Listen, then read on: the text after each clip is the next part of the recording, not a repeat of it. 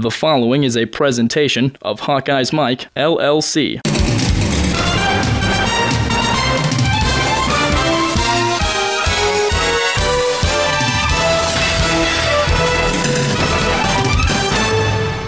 With its back against the wall two weeks ago against Pitt, the Hawkeye football team showed the quick strike firepower of its no huddle offense in a come from behind win.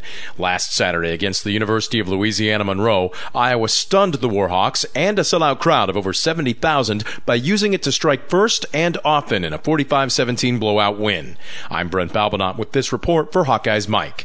Iowa quarterback James Vandenberg had his second strong performance in a row, completing 21 of 32 pass attempts for 270 yards, three touchdowns and no interceptions. He said in his postgame comments the no huddle offense was something they'd been working on in practice. Yeah, I think that's what we were looking to do, kind of build off that momentum from last week, and uh, we came out of the gates fast. And for the most part, I think we continued that through the most of the game. You feel that moment, uh, that rhythm from last week? I mean, yeah, I think it's something we just kind of built off all week in practice, and we knew this was a really good team, and they were going to give us a lot of confusing looks. But uh, for the most part, we were all on the same page all day, and uh, those guys just made plays again. James, how much momentum did that fourth quarter of that Pitt game give you coming into this game? Well, I think it just, I mean, we were we knew we were very fortunate. We uh, could have been one and two very easily, and we got ourselves in a hole, but we fought out, and um, that momentum just carried in. I thought we had a really good week of practice, and um, I think everybody knew this team was really good. That was a good team we just played, and uh, on top of that, they give you a lot of confusing looks. So um, we had to limit some of the stuff we could do, but um, the guys did a really nice job today protecting and just making plays. Went for it on two fourth downs in the first quarter. Coach becoming a riverboat gambler? he just knows I'm the best QB sneaker. no, I, I mean, um, we were in situations where uh, we had talked about it. And we knew we were kind of in four down territory, but um, when when he gives us that go, I think everybody realizes that they're expecting us to make something happen, and we were able to do that both times. Talk about the no huddle this week in practice. Uh, we didn't do it much in practice, um, and I think today we just did it a little bit to kind of spark us.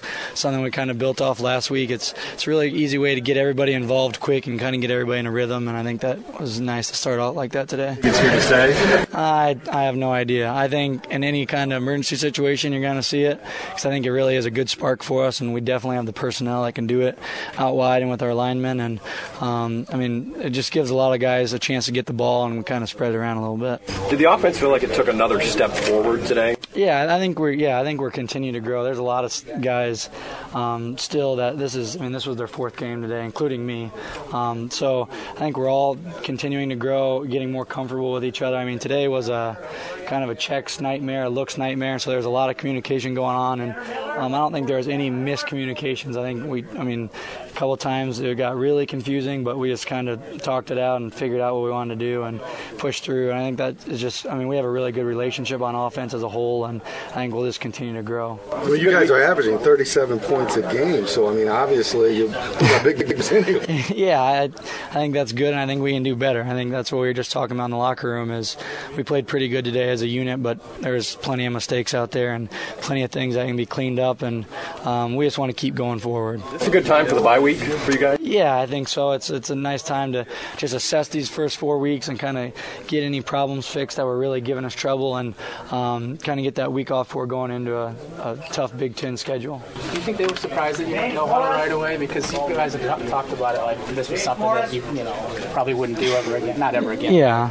Um, I don't know. Um, I know that when you are in no huddle, you're putting pressure on the defense, and they can't communicate as much. They can't set up stuff as much. So um, they might have been caught a little off guard, but um, they didn't make it make it easy on us. When we were in no huddle, we just we made plays. Those receivers did a great job, and we had great protection all day. I like that. I mean. I, I think we just yeah I think it's something that we get in a rhythm and I think all the receivers get in a rhythm and what it does is it I mean anybody can get the ball when we're in that and we can run the ball in that and it kind of just it keeps the defense off balance but it keeps it gets everybody in a rhythm quick and I think that's something that we kind of thrive off of. Well, not just specifically no huddle but shotgun mm-hmm. as well. Can you just talk about the difference or is there even a significant difference when you run the offense out of the gun? Well, there's not that big of a difference except maybe they think we're going to pass more, which makes it a little harder in some cases, but.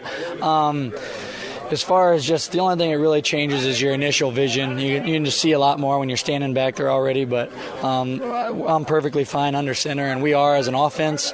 Um, but when we get in that um, little no huddle, quick two minute stuff, uh, we just keep it out of the gun just to keep it quick and um, keep things moving.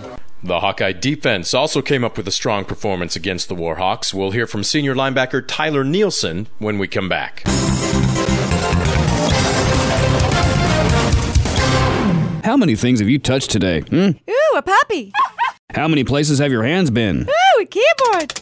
24 hour hand sanitizer protection just makes sense. Prefense, a silica based hand sanitizer, protects your hands all day. Stays on up to 10 washings, moisturizes, alcohol free, and safe for the kids. So go ahead, touch anything and everything. Ooh, a toilet. Prefense, keep your hands germ free all day.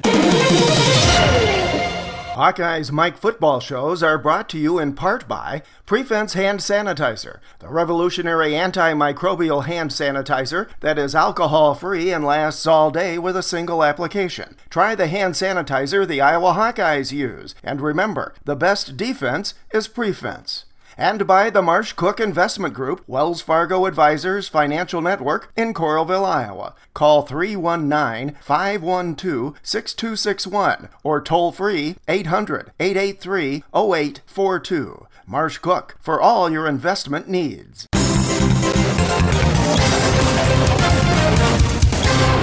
While the offense garnered much of the spotlight on Saturday against the Warhawks, the Hawkeye defense also came up with a strong performance. It's no secret senior linebacker and team captain Tyler Nielsen was not 100%, playing the ULM game with a very sore ankle. Never one to make excuses, Nielsen said he owed it to his teammates to be on the field come kickoff. Uh, obviously, he just brings some energy. You see him flying around out there making plays, and uh, you know, he's a hard hitter and uh, just just energizer bunny out there. Can you talk about how a, a hit can resonate for a defense for a team? Because that punt hit. Yeah. Um, well, I think you saw last week uh, we came up and set the. I, I was setting the edge, yes. and he came up and hit uh, their their running back number one and uh, popped him pretty good. And he turned it down the rest of the game. So, uh, you know, he's the he's the kind of player that can make plays like that. Thank you, sir. How's your ankle? it's all right. It's 100 percent. No, it's uh, yeah, yeah, it's 100. Well, if you're on the field, it's it's 100. percent I mean, there's no excuses for anything, but uh, it's definitely a nice time to have a bye week.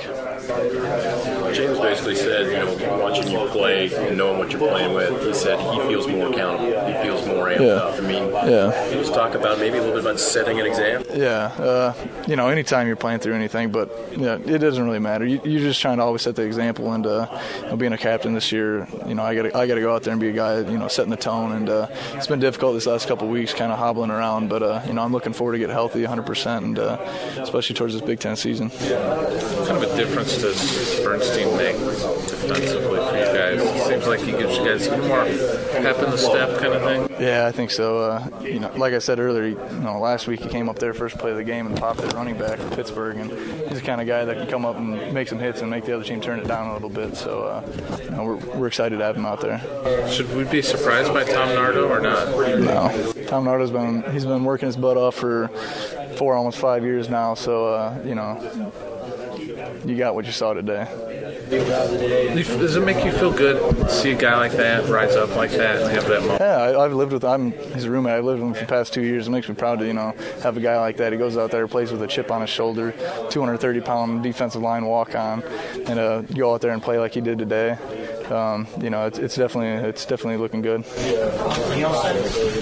You played basically seemingly a wide open offense every game so far. Yeah. I mean, yeah. Not to say you're looking forward to it, but again, Big Ten style of play. The linebackers in particular have had to cover yeah. sideline to sideline virtually every yeah. week here. Has that been a good confidence booster? Yeah, you know, we're, we're going to see more of that this year in Northwestern, obviously in Indiana, and even some of the other teams. So, uh, you know, it's good. To, it's kind of the way football's changed, and uh, you know, it's good to have those games to get ready for it. Linebackers seem a little bit more comfortable now. Basically, how long they're going to hold, and maybe then hand off a guy underneath. Did it just was it just a matter of time, kind of getting the feet wet? So yeah, I think so. Uh, you know, these guys got got a couple plays last year here and there, and they've had four four game four solid games this year, and uh, you know those younger guys are coming along great, and uh, you know they'll be ready to go. They're veterans now, so. I know you're a defensive guy, but when you see them coming out, no huddle, no backs in the backfield, you feel like you're looking at a different program, especially when you think about Iowa football over the years? Yeah, it's definitely a lot different than what we practice in camp all, all summer, and uh, you know, but that's the way football is now. I mean, we're going to see it more and more this year, and uh, you know, we got to be ready for it, and it's something that uh, you know the coaches have done a great job putting together game plans, and we've changed some things up, and uh, you know, it's helped. The big story defensively for the Hawks was the play of defensive lineman Tom Nardo. The senior from Lancaster, Pennsylvania, recorded a career high 12 tackles, two for a loss, also half a sack. Now at 3 and 1 overall, Iowa enters its bye week before traveling to Penn State for the conference opener on October 8th. I'm Brent Balbinot with this report for Hawkeyes Mike. HawkeyesMike.com. It's sports talk radio on the internet, just for you, the Iowa fan. All sports, all Hawks, all the time.